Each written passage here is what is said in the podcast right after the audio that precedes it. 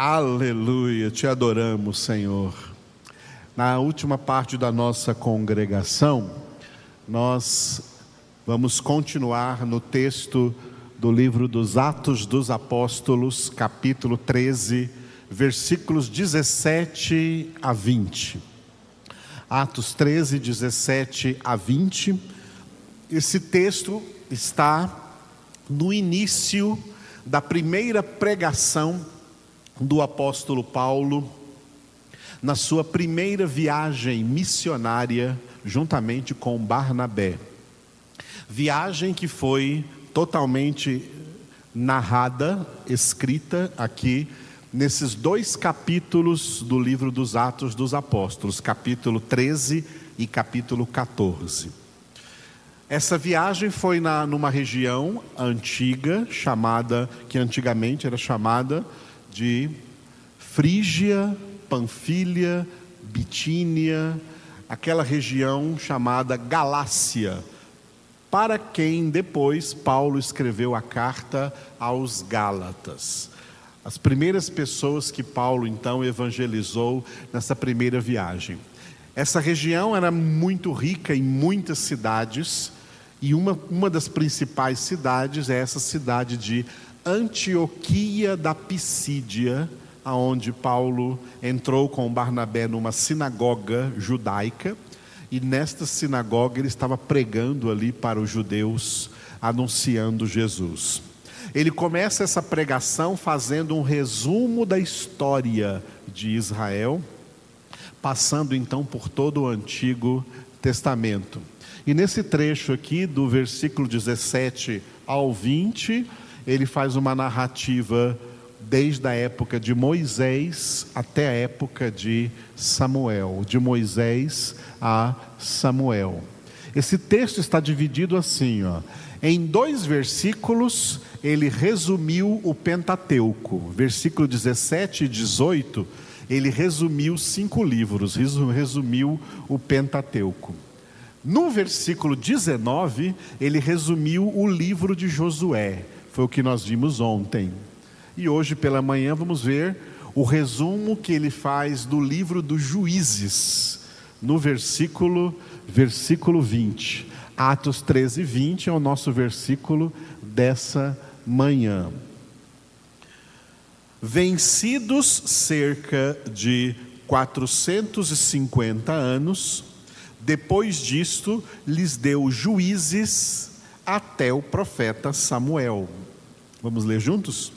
Vencidos cerca de 450 anos, depois disto, lhes deu juízes até o profeta Samuel.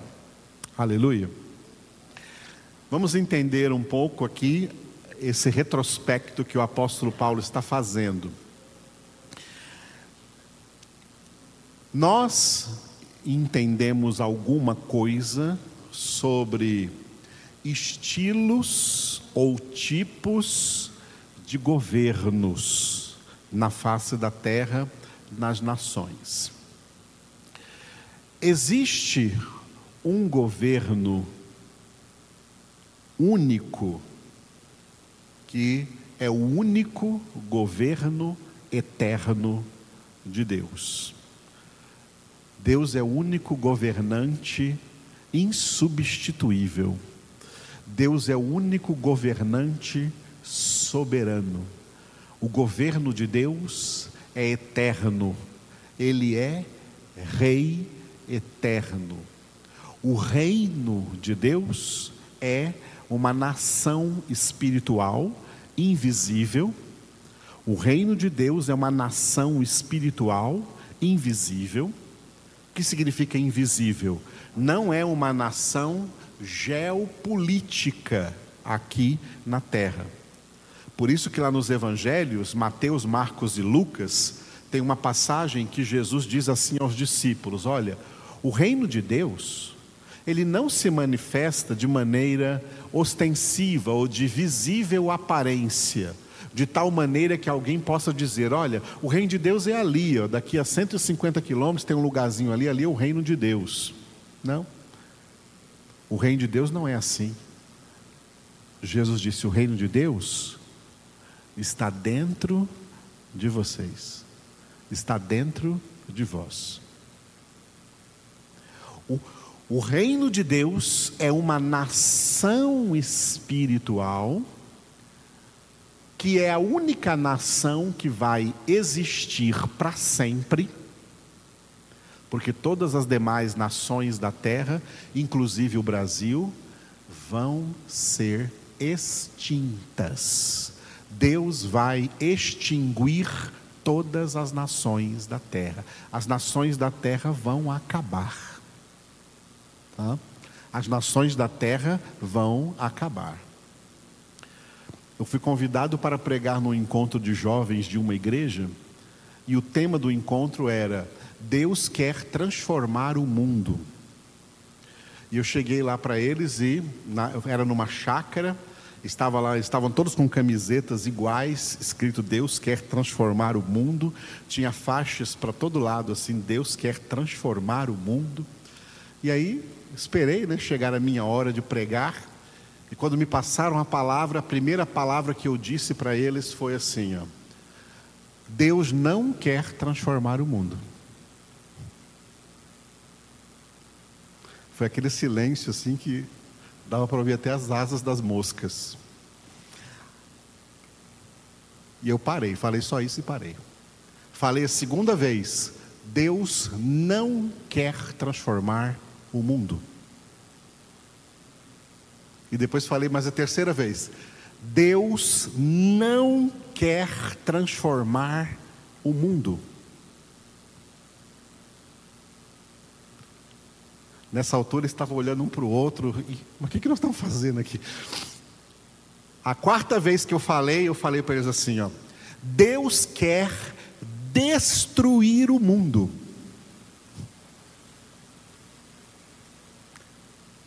E a data dessa destruição já está marcada.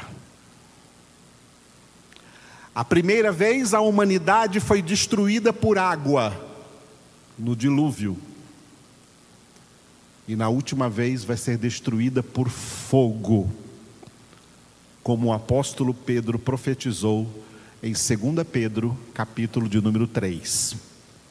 Deus não quer transformar o mundo. Deus quer destruir o mundo e vai fazê-lo. Deus quer transformar você.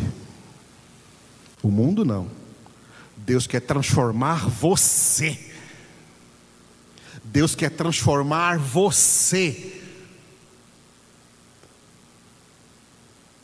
Romanos 8, 39 e 40. 39, desculpe, 29 e 30. Romanos 8, 29 e 30. Deus quer transformar você na imagem perfeita de Cristo, na imagem perfeita do Filho de Deus. As pessoas não entendem a obra de Deus, elas pensam que a obra de Deus é social. A obra de Deus não é social. Deus não está nem aí para essas sociedades. Sociedades ímpias, interesseiras, idólatras abomináveis. A obra de Deus não é social, a obra de Deus é espiritual. A obra de Deus é remir pecadores e transformar esses pecadores na imagem do seu filho Jesus. A obra de Deus não é social, a obra de Deus não é econômica, a obra de Deus não é política. Nós estamos vendo aqui no Brasil evangélicos metidos na política, e eu lhes digo com toda a autoridade que são evangélicos desviados do Evangelho. Porque o Evangelho de Jesus Cristo é um Evangelho apolítico um evangelho fora da política, porque é o evangelho do reino de Deus, e Jesus declarou: O meu reino não é deste mundo. Os governos do mundo os estilos de governos do mundo, os governos das nações, não são espirituais e nem nunca serão, de nenhuma nação. Não são espirituais e nunca serão, eles são carnais, eles são governos antropocêntricos. Eles não são governos teocêntricos, eles são governos antropocêntricos, obras de homens.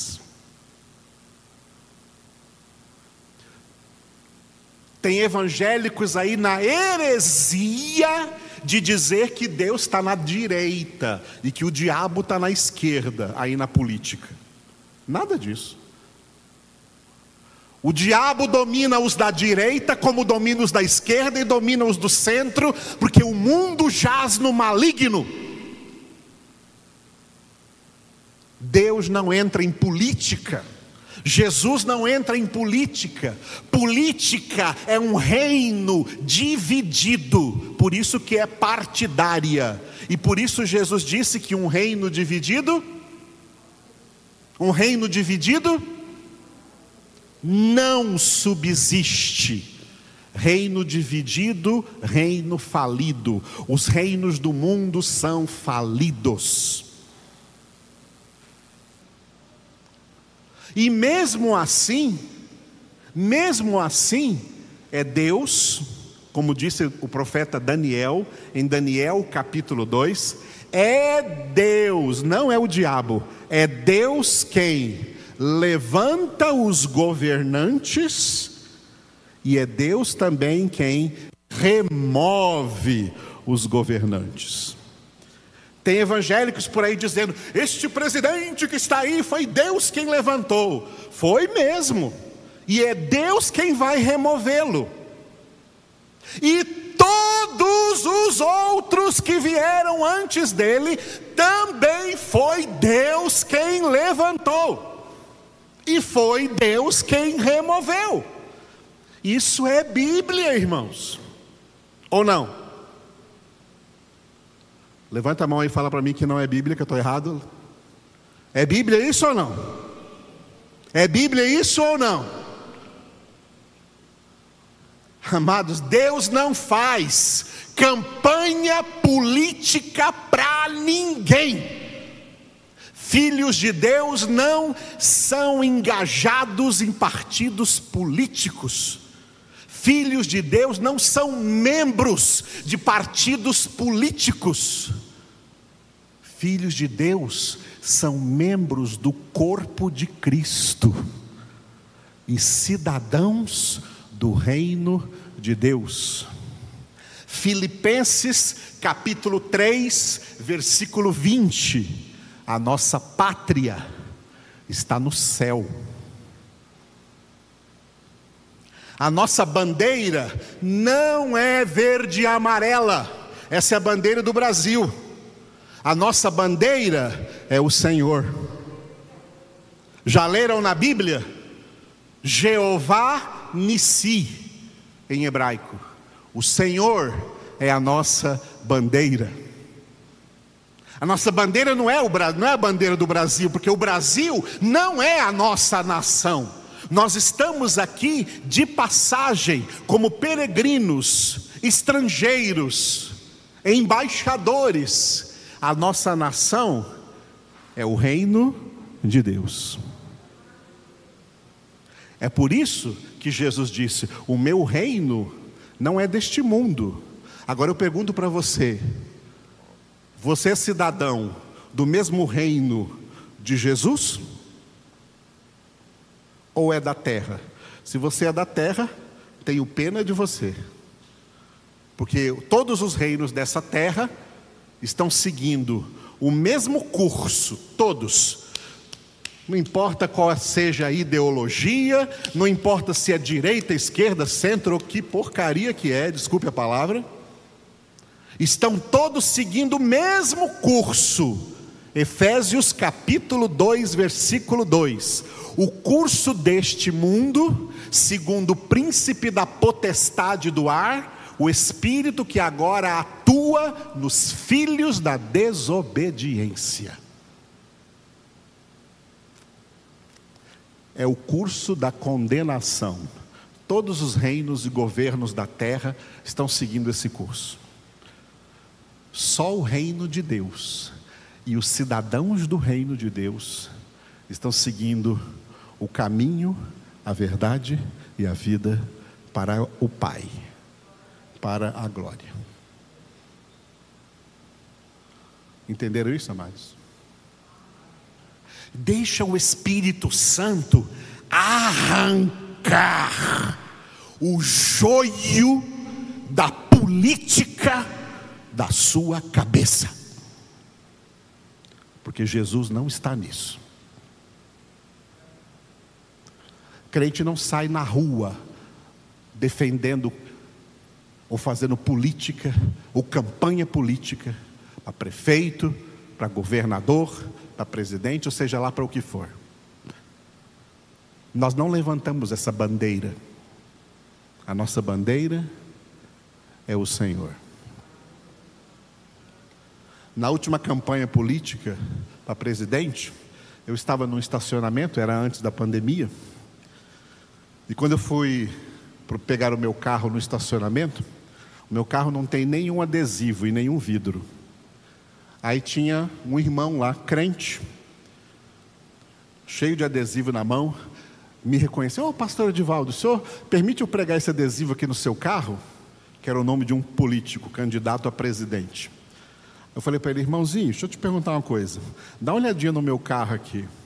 Você está vendo aqui no meu carro algum adesivo com o nome de Jesus? Ele olhou, não. Se eu não coloquei no meu carro um adesivo com o nome de Jesus, que é o nome mais lindo, que é o nome mais santo, que é o nome mais poderoso.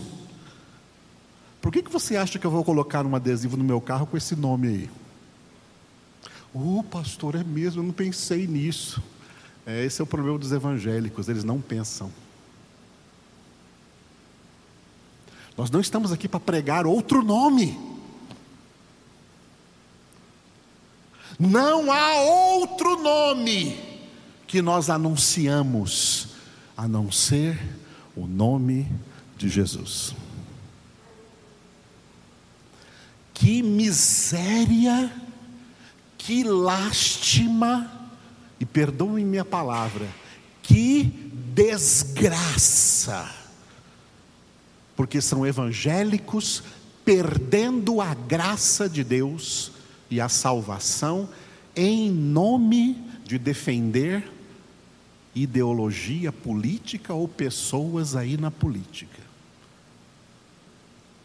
A nossa luta, ontem eu falei sobre luta, sobre combate, o bom combate, não é este. A nossa luta não é contra homens, a nossa luta não é no campo humano, a nossa luta não é contra carne e sangue.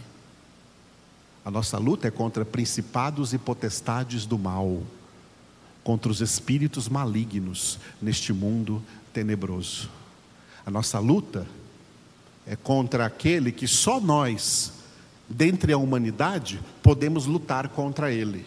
É contra Satanás e contra os demônios. Não contra homem algum. Diante dos homens, sejam eles quem forem, não importa quais sejam seus pecados, e nem importa qual partido político que eles são, todos eles nós tratamos do mesmo jeito. Nós temos que orar em favor de todos eles e pregar o Evangelho de Jesus Cristo a todos eles. O que isso tem a ver com este versículo da palavra de Deus? que fala dos juízes. O reino de Deus tem um governo que se chama teocracia, governo teocrático. Teocrático é o governo onde o único governante é Deus. Quando Deus instituiu a nação de Israel, Deus instituiu a nação de Israel para alguns propósitos. O principal propósito, a encarnação histórica de Jesus. Mas tem propósitos secundários. Um dos propósitos secundários, Deus queria provar e provou que aqui na terra nenhuma nação se encaixa no governo teocrático de Deus. Teocracia na terra é impossível por causa do pecado do homem. Porque teocracia é um governo santo. Para demonstrar aos homens que teocracia na terra não se encaixa, Deus fundou a nação de Israel e iniciou em Israel um governo teocrático. Um governo teocrático que funcionou desde a época de Moisés até a época de Samuel. Num governo teocrático, Deus é o governante. E como Deus é invisível, ele estabelece na terra um representante, um representante visível. E esse representante visível não é presidente, não é rei, não é prefeito, não é governador. Esse representante visível é um juiz. Moisés foi o primeiro juiz. Josué foi o segundo juiz. Depois de Josué vieram os juízes que estão no livro dos juízes. O último juiz foi Samuel. Na época de Samuel, o povo de Israel veio e pressionou Samuel, dizendo: Olha, nós não queremos mais esse estilo de governo. Nós queremos agora um estilo de governo igual às outras nações do mundo têm. Nós queremos uma monarquia. Nós queremos um rei governando sobre nós. O povo rejeitou a teocracia em nome da monarquia.